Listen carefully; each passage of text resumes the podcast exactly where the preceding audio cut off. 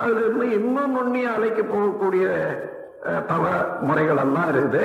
அதாவது சக்தி கலத்தவம் சிவகலத்தவம் என்றதெல்லாம் இருக்குது. அந்த மாதிரி எல்லாம் செய்யற போது இன்னும் உள்ளிருந்து மூன்று வரைக்கும் கூட மன அலை நீளத்தை கொண்டு வரலாம்.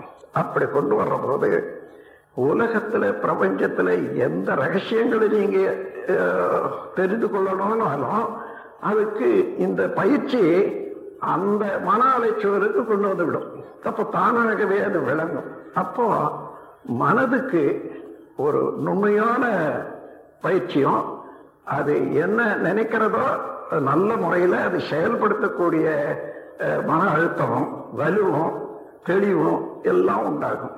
இந்த பயிற்சியை அகத்தவம்னு சொல்றோம். உள்ள நம்முடைய மனதுக்கு அடித்தளமாக உள்ள இறைநிலையை நோக்கியே தவழ் செய்வதனால அந்த மாதிரியான நன்மைகள் எல்லாம் உண்டாகும். இது ரெண்டு. அதன் பிறகு மனிதனுக்கு உறவு வேண்டும். நல்ல உறவு வேண்டும். தனக்கும் சமுதாயத்துக்கும் நல்ல உறவு வேண்டும். தனக்கும் குடும்பத்தில் உள்ளவர்களுக்கும் நல்ல உறவு வேண்டும்.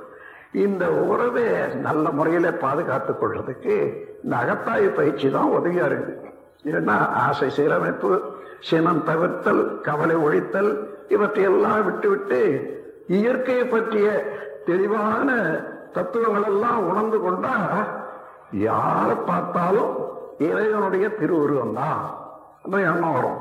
அப்ப மதித்து நடக்கும்படியான ஒரு பெருமை மனிதனுக்கு உண்டாகும். அப்படி நடக்கிற போது நட்பு எல்லாரோட நட்பு ஓங்கும். அந்த முறையில நட்பு நலம் உண்டாகும். அதன் பிறகு இதனால நீங்க செய்யற செயலெல்லாம் நல்ல செயலாகவே இருப்பதனால பதிவுகள் எப்படி இருக்கும்? உயர்ந்த பதிவாக இருக்கும். தெய்வீகமான பதிவுகள் தான் இருக்கும். ந- நலமே விளைவிக்கக்கூடிய செயல் பதிவு தான் உண்டாகும். அதனால பழைய தேவையில்லாத பதிவுகள் எல்லாம் படிப்படியாக குறைந்து அதுக்கு பதிலாக நல்லது ஒரு பதிவு உண்டாகி தூய்மையான கருமைய தூய்மையும் உண்டாகும். கடைசியாக நாம் எங்கிருந்து வந்தோம்? இங்கே இயங்கிக் கொண்டிருக்கோம். நம்ம எங்கு போகணும்?